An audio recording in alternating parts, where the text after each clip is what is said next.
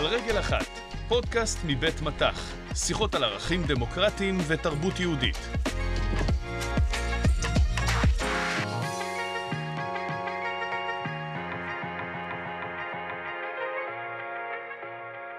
היי יואל. היי איריס, זוכרת שדיברנו על דמוקרטיה?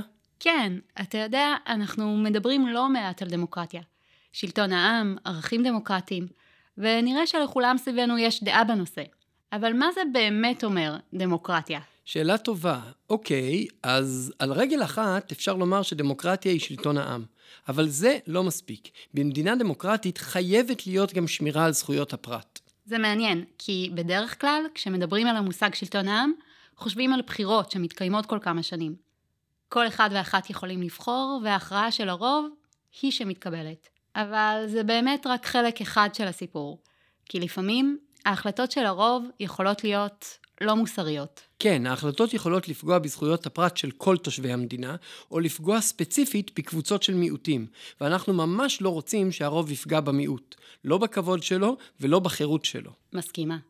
אז תגיד יואל, מה לדעתך הערך המרכזי שאתה חושב עליו כשאנחנו מדברים על דמוקרטיה? אה, יש כמה ערכים חשובים מאוד, אבל על רגל אחת... הנה זה שוב. הנה שוב מה? על רגל אחת, אמרת את זה גם מקודם. זה מזכיר לי את הסיפור על הלל ושמאי. מישהו הגיע לשמאי, הוא ביקש להתגייר וללמוד את כל התורה כולה על רגל אחת. אבל שמאי דחף אותו ממנו. הוא ממש לא הסכים ללמד ככה את התורה, רק על רגל אחת. כן, דחף אותו באמת הבניין שבידו. ואז האדם הזה הלך להלל, והלל הגיב אחרת לגמרי. הוא גייר אותו מיד, ואז לימד אותו רק עיקרון אחד: תשניא עלך, לחברך לה תאבד. מה ששנוא עליך, אל תעשה לחברך. זו כל התורה כולה. וגם הזמין אותו להמשיך ללמוד. כי עיקרון אחד לא ממש מספיק. מעניין לראות איך זה קשור לא רק לערך שבסיפור, אלא גם לשאלה שלך קודם על דמוקרטיה.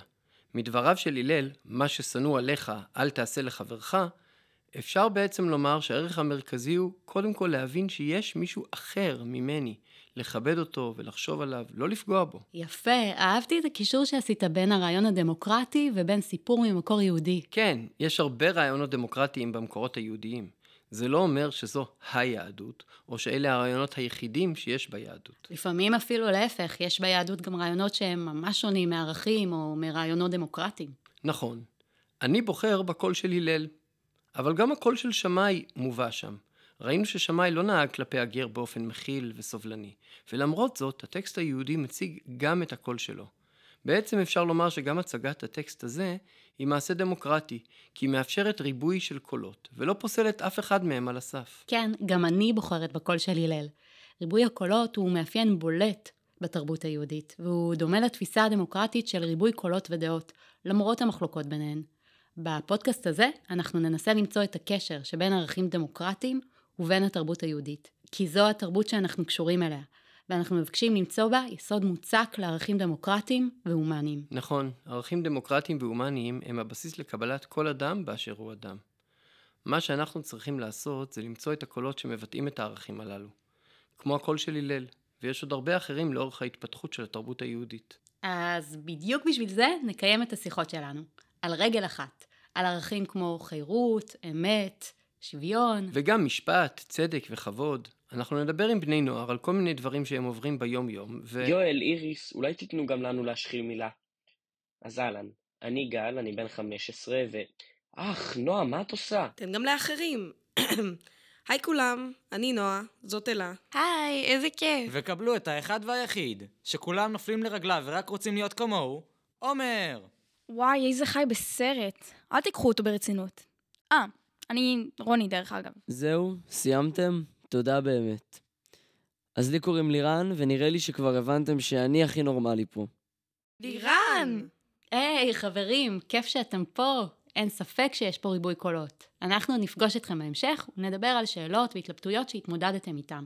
דברים מהחיים שלכם, שחשובים לכם, ושאתם רוצים להעמיק בהם קצת. השיחות האלו הן הזדמנות לקחת מקרים מסוימים שקרו להם, ויכולים לקרות לכל אחד, ולזהות בהם את הערכים החשובים שהזכרנו קודם.